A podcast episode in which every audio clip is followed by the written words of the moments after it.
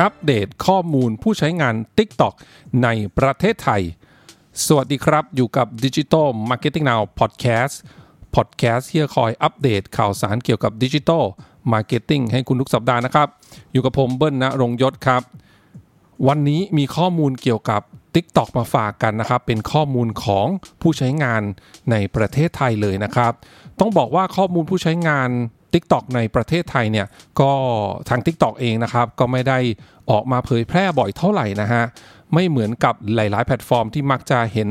ข่าวคราวนะครับออกมาอัปเดตอย่างสม่ำเสมอในแต่ละไตรามาสว่า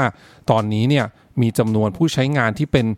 active user นะครับ monthly active user หรือว่าเป็นผู้ใช้งานที่เรียกได้ว่ามีความ active ในการที่จะเข้ามาในแพลตฟอร์มเนี่ยต่อเดือนเนี่ยนะครับอยู่ที่เท่าไหร่กันนะครับ อันนี้เนี่ยก็เป็นข้อมูลที่ทางผมเนี่ยได้มาจากทางตัวแทนของ TikTok นะครับในประเทศไทยที่ดูแลเหล่าเอเจนซี่นั่นเองนะฮะก็เขาก็มีข้อมูลนี้มาฝากนะครับ ผมก็เลยหยิบยกนะครับมาเล่าให้ทุกท่านฟังจะได้เห็นภาพรวมนะฮะว่า TikTok ในประเทศไทยเนี่ยตอนนี้เป็นอย่างไรบ้างนะครับ มีจำนวนผู้ใช้งานแค่ไหนแล้วก็ กลุ่มผู้ใช้งานนะฮะเป็นใครบ้างอย่างไรบ้างนะฮะมาฟังกันเลยนะครับ ข้อมูลแรกครับก็จะเป็นข้อมูลเกี่ยวกับ monthly active user นี่แหละครับ ปัจจุบันเนี่ยจำนวนผู้ใช้งานนะบัญชีที่เป็นบัญชี Active นะครับอยู่ใน TikTok ประเทศไทยเนี่ยนะครับมีอยู่ 31.5 ล้านบัญชีครับ ซึ่งข้อมูลนี้นะครับเขาบอกว่าถ้าย้อนหลังไป 1 ปีนะฮะ จำนวนนี้เนี่ยเพิ่มขึ้นมาถึง 70%เลยทีเดียวนะครับย้อนหลังไป 1 ปีเนี่ยนะครับตอนนั้นจะมีจำนวน monthly active user อยู่ที่ 18.5 ล้านบัญชีเท่านั้นเองนะฮะก็เรียกได้ว่า 1 ปีก็เติบโตค่อนข้างมากมายเลยทีเดียวนะครับ เติบโตถึง70%นะครับ อย่างที่ผมก็เคยเล่าไปในหลาย ๆ EP ก่อนหน้านี้เหมือนกันเนาะ เวลาที่พูดถึง TikTok เนี่ย ต้องบอกว่า TikTok ในประเทศไทยเนี่ย เกิดได้จากช่วงโควิดรอบแรกเนี่ยแหละครับ ช่วงที่คนทำการกักตัวอยู่บ้านกันมากขึ้นนะครับ ก็ส่งผลให้ หลายๆ คนก็หันไปหาแพลตฟอร์มใหม่ๆนะฮะที่มีลูกเล่นมีความสนุกสนานแก้เบื่อได้นะเล่นกับคนในครอบครัวตอนที่กักตัวกันรอบแรกนะครับ ก็เลยทำให้ฐานผู้ใช้งานเนี่ยจากก่อนหน้านี้เนี่ย TikTok เนี่ยถูกมองว่าเป็นแนวที่อาจจะเด็กๆน้อยนะฮะไม่ใช่เด็กๆน้อยสิเด็กๆเยอะเลยนะฮะก็จะเน้นเรื่องของเต้นกันเป็นหลักอะไรอย่างเงี้ยนะครับ ต่อมาเนี่ยพอมีกลุ่ม ใหม่ๆนะฮะกลุ่มที่เป็น Gen X บ้างนะฮะ Gen Y ที่ลองมาใช้ TikTok เพิ่มมากขึ้นนอกจาก Gen C ที่เล่นกันอยู่แล้วนะครับ ก็เลยทำให้มีฐานผู้ใช้งานที่เปลี่ยนไปนะครับ แล้วก็ช่วงอายุก็เปลี่ยนไปเช่นกันนะ เดี๋ยวผมจะเล่าให้ฟังว่าช่วงอายุเป็นยังไงบ้างนะครับ อีกข้อมูลหนึ่งนะครับเขาบอกว่าโดยเฉลี่ยแล้วเนี่ยนะครับ ผู้ใช้งานเนี่ยจะเปิด TikTok เนี่ยนะครับประมาณ 9 ครั้งนะครับต่อวันนะครับ แล้วก็โดยเฉลี่ยเนี่ยมักจะใช้เวลานะอยู่บน TikTok เนี่ยประมาณ 83 นาทีนะครับต่อครั้งซึ่งถือว่านานมาก ๆ เลยนะครับผมเองก็เป็นคนหนึ่งครับนะฮะก็จริงๆ เราต้องบอกว่าช่วงเวฟ3เนี่ยนะครับนะฮะของการททำ social distancing เนี่ยนะครับการ work from home เนี่ยก็ได้เข้าไป TikTok บ่อยเพิ่มมากขึ้นนะครับ แล้วก็ แต่ละครั้งที่เข้าไปเนี่ยต้องเรียกได้ว่าใช้เวลาอยู่กับมันนานเลยทีเดียวนะ เผลอแป๊บๆนะฮะถ่ายไปเรื่อยๆ ก็หมดแล้วนะครับครึ่งชั่วโมงนะฮะชั่วโมงหนึ่งนะครับ ต้องบอกว่าตอนนี้เนี่ยมี TikTok เนี่ยมี content ที่หลากหลายเพิ่มมากขึ้นนะฮะปีที่แล้วเนี่ยผมเข้า TikTok เนี่ยส่วนใหญ่ก็จะเป็น content บันเทิงเป็นหลักนะครับ เรื่องของอ่าเต้นอ่าต่างๆนะฮะคลิปตลกๆเนี่ยอันนี้ก็เรียกได้ว่าเป็น majority เลยเวลาที่ผมเข้าเมื่อปีที่แล้วนะครับ แต่มาปีนี้นี่นะครับผมสังเกตเห็นว่ามีความหลากหลายมากยิ่งขึ้นนะฮะโดยเฉพาะคลิปที่เกี่ยวกับให้ความรู้ครับ อย่างผมจะติดตามพวกคลิปเกี่ยวกับการลงทุนนะฮะ real estate หรือแม้กระทั่งเรื่องของ digital marketing เนี่ยแหละครับ ต้องบอกว่ามีหลายๆ content creator เลยนะนะครับ ที่ทำคลิปเหล่านี้ออกมาอย่างต่อเนื่อง แล้วก็ทำได้น่าสนใจสนุกด้วยนะครับ ตัวผมเองเนี่ยอาจจะไม่ได้ถนัดนะในการที่อัดคลิปตัวเองก็เลยยังไม่ได้ลงไปใน TikTok นะฮะขอยังอยู่ในพอดแคสต์เหมือนเดิมละกันนะครับ อีกข้อมูลหนึ่งนะเขาบอกว่าต่อเดือนนี่นะครับจะมีคนดูวิดีโอบน TikTok เนี่ยอันนี้เฉพาะเมืองไทยนะครับ มากถึง 155 ล้านวิวเลยทีเดียว โอ้ ไม่ใช่สิ โทษทีครับ ผมดูผิดนะฮะ1 5 0 0 0 5,000 ล้านวิวครับนะฮะเยอะมากๆเลยทีเดียวนี้คือต่อเดือนนะครับ แล้วก็เหมือนกันฮะต่อเดือนเนี่ยจะมีคนสร้างวิดีโอใหม่ๆเนี่ยมากถึง 97.1 ล้านวิดีโอเลยทีเดียวนะครับนี่ต่อเดือนนะฮะเยอะทีเดียวนะครับเหล่าครีเอเตอร์ก็ทั้งที่เป็น user generated content ด้วยคนที่เป็น user ทั่วไปเนี่ยแหละครับนะฮะแล้วก็พวกที่เป็น creator content creator ที่มีคนติดตามเยอะๆนะครับก็รวมๆกันแล้วเนี่ยเนี่ยต่อเดือนก็เกือบร้อยล้านวิดีโอเลยนะครับทีนี้มาดูข้อมูลนะฮะเกี่ยวกับพฤติกรรมนะฮะของคนที่ใช้ TikTok กันบ้างครับ อันนี้เนี่ยเขาเทียบกลุ่มออกมาออกเป็น 3 กลุ่มนะครับ กลุ่มแรกเนี่ยเขาบอกว่าเป็นข้อมูลที่ เป็นภาพรวมของคนใช้โซเชียลมีเดียทั้งหมดนะครับไม่ได้แยกว่าเป็นของแพลตฟอร์มไหนบ้างนะครับ กลุ่มที่2เนี่ยเป็นกลุ่มที่ใช้ TikTok นะครับแล้วก็กลุ่มที่3เนี่ยเป็นกลุ่มที่ใช้โซเชียลมีเดียอื่น แต่ไม่ได้ใช้ TikTok นะครับพฤติกรรมที่น่าสนใจก็คือนะครับ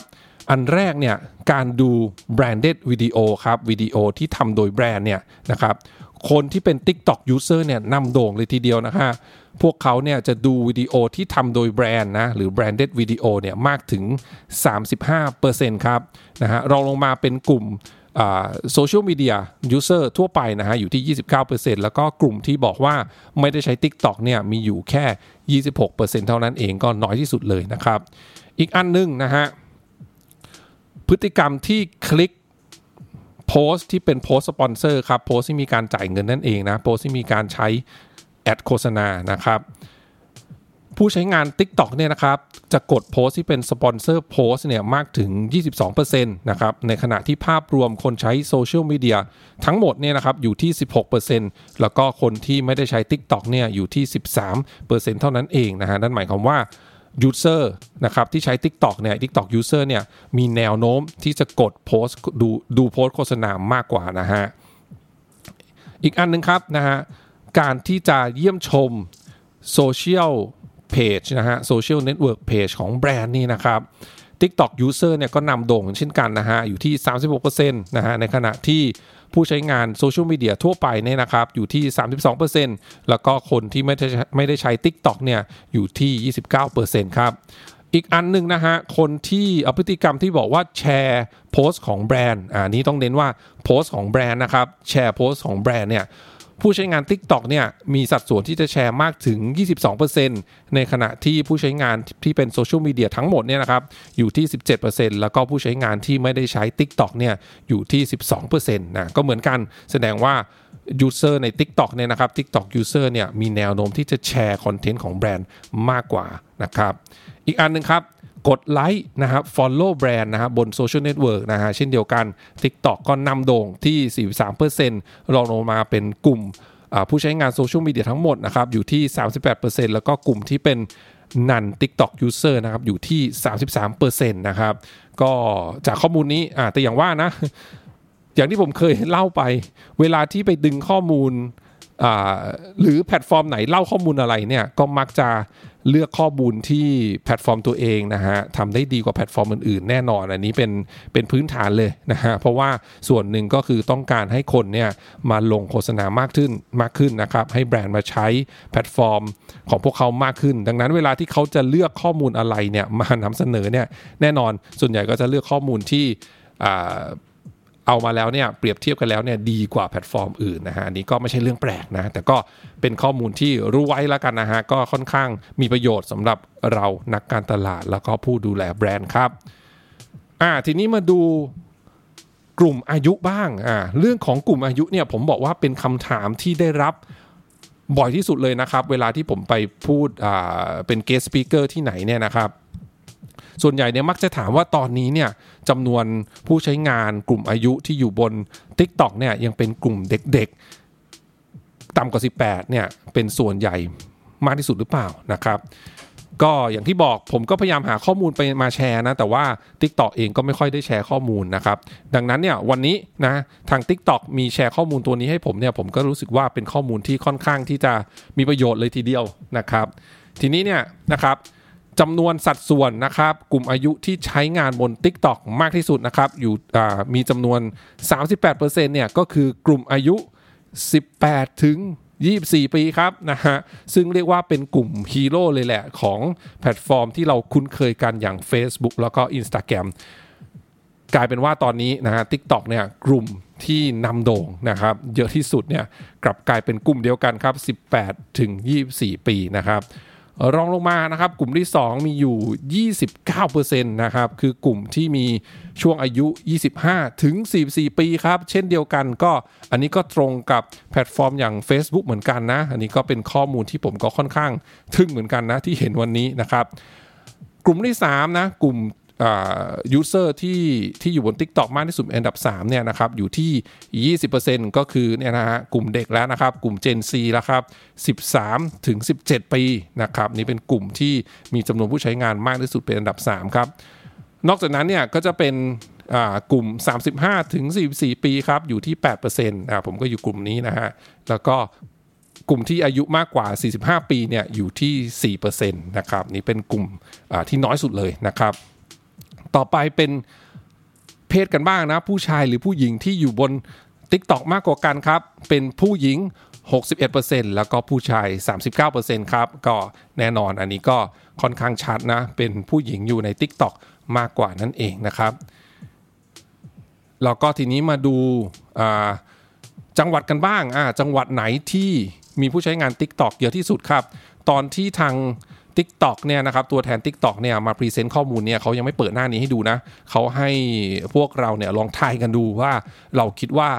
กลุ่มผู้ใช้งานนะครับบน Tik t o อกเนี่ยอยู่ที่จังหวัดไหนกันมากที่สุดเนี่ยนะครับผมเองนะเป็นคนทายทายบอกว่าอยู่ที่ต่างจังหวัดเยอะที่สุดนะฮะ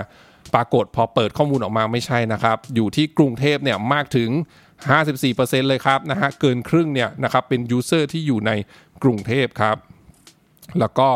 รองลงมาจริง ๆ มันก็เป็นจำนวนไล่เลี่ยกันนะไม่ได้ต่างกันมากนะฮะนครราชสีมานะครับ6%อุดรธานี4%นะครับเท่ากับเชียงใหม่นะครับ แล้วก็ชนบุรี พิษณุโลกนะครับแล้วก็ขอนแก่นเนี่ยสเท่ากัน แล้วก็สงขลานครปฐมแล้วก็ปัตตานีเนี่ยเป็น 2%เท่ากันครับก็เรียกได้ว่าข้อมูลนี้นะครับ บอกว่าคนที่ใช้ Tik t o อกเนี่ยอยู่ในกรุงเทพเกินครึ่งนะครับ นี่ก็เป็นข้อมูลที่ใหม่สำหรับผมเหมือนกันนะครับ อีกข้อมูลหนึ่งนะครับ44%เนี่ยนะครับระบุว่าเป็นกลุ่มที่ ทำงานแบบ full time นะครับ แล้วก็ดีมอนกราฟิกอื่นๆนะฮะ 35%คนที่อยู่ใน TikTok เนี่ยแต่งงานแล้วนะครับ แล้วก็ 25%เนี่ยระบุว่าเป็นพ่อแม่นะครับเป็น parents นะครับ 72%นะบอกว่ามีอาชีพการงานนะครับ แล้วก็อีกข้อมูลหนึ่งนะฮะเกี่ยวกับการบริโภคแล้วนะครับ 76%เนี่ยนะครับเป็นเจ้าของรถอย่างน้อย 1 คันครับแล้วก็ 62%ครับระบุว่าเป็นเจ้าของบ้านอ่าหรือว่าคอนโดนะครับแล้วก็ 98.6%เนี่ยบอกว่าเป็นคนที่ซื้อของบนออนไลน์อย่างสม่ำเสมอครับอ๋อก็ถือว่าเป็นข้อมูลที่น่าสนใจเลยทีเดียวเกือบ 100%นะครับ คนที่อยู่ใน TikTok เนี่ยนะครับ เป็นกลุ่มที่เรียกได้ว่าซื้อของบนออนไลน์เป็นประจำนะถึงเป็นที่มานะครับตอนนี้ก็เราก็จะเห็นหลาย ๆ แบรนด์นะฮะขายของบน TikTok มากขึ้นนะมีการลงโฆษณา มีการจ้างอินฟลูเอนเซอร์บน TikTok นะฮะคอนเทนต์ครีเอเตอร์บน TikTok เนี่ยนะครับโปรโมทแบรนด์โปรโมทสินค้ากันมากขึ้นนั่นเองนะครับอ่าต่อไปครับนะฮะเป็นข้อมูลเกี่ยวกับการลงโฆษณาแล้วนะฮะนี่ผมอาจจะ ไปเร็วๆแล้วกันนะครับ เพราะรายละเอียดก็ค่อนข้างเยอะเหมือนกันนะครับแต่ผมเกินแบบนี้นะวิธีการที่จะ targeting กลุ่มเป้าหมายที่อยู่ใน TikTok เนี่ยต้องบอกว่าก็ไม่ได้ต่างนะครับไม่ได้ต่างจากเฟซบุ๊กสักเท่าไหร่นะฮะก็แน่นอนอสามารถดูได้ตามเดมอนกราฟิกครับว่าอาศัยอยู่จังหวัดไหนนะครับ ประเทศไหนนะฮะต้องการจะเจาะกลุ่ม เป้าหมายที่เป็นผู้ชายหรือผู้หญิงนะฮะแล้วก็กลุ่มอายุช่วงไหนนะครับแล้วก็ใช้ภาษาอะไรไทยอังกฤษนะฮะใช้ OS อะไรนะครับ iOS หรือว่า Android นะครับแล้วก็รวมถึงนะใช้ค่ายไหนด้วยมือถือค่ายไหนด้วยนะ AIS True d t a c ก็สามารถที่จะ targeting ได้เช่นกันนะฮะ นอกจากนั้นก็เป็น interest อื่น ๆ แล้วนะอย่างที่บอกก็จะคล้ายของ Facebook นะว่าสนใจเรื่องอะไรนะฮะสนใจแม่และเด็กสนใจเกี่ยวกับ เนื้อหาเกี่ยวกับแม่และเด็กนะหรือว่าสนใจเกี่ยวกับการศึกษาเทคโนโลยีท่องเที่ยว สัตว์เลี้ยงอ่าต่างๆนะฮะสนใจเรื่องแฟชั่นนะครับสนใจเรื่องข่าวเรื่องเรื่องของ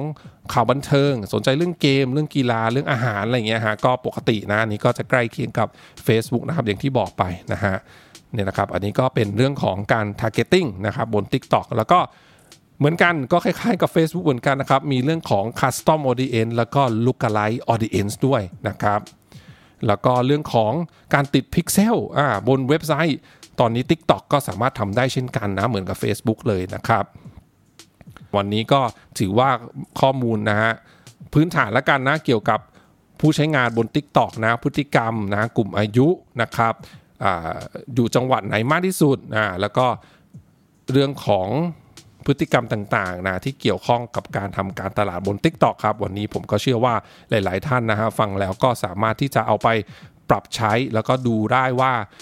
แบรนด์ของเรานะสินค้าของเราเนี่ยเหมาะกับการที่จะไปอยู่ใน TikTok แล้วหรือยังนะครับสำหรับคนที่อาจจะยังไม่ได้เริ่มนะครับ ขอบคุณทุกท่านมาที่รับฟังครับ เดี๋ยวครั้งหน้าเป็นเรื่องอะไรฝากคอยติดตามกันนะครับสำหรับวันนี้ สวัสดีครับ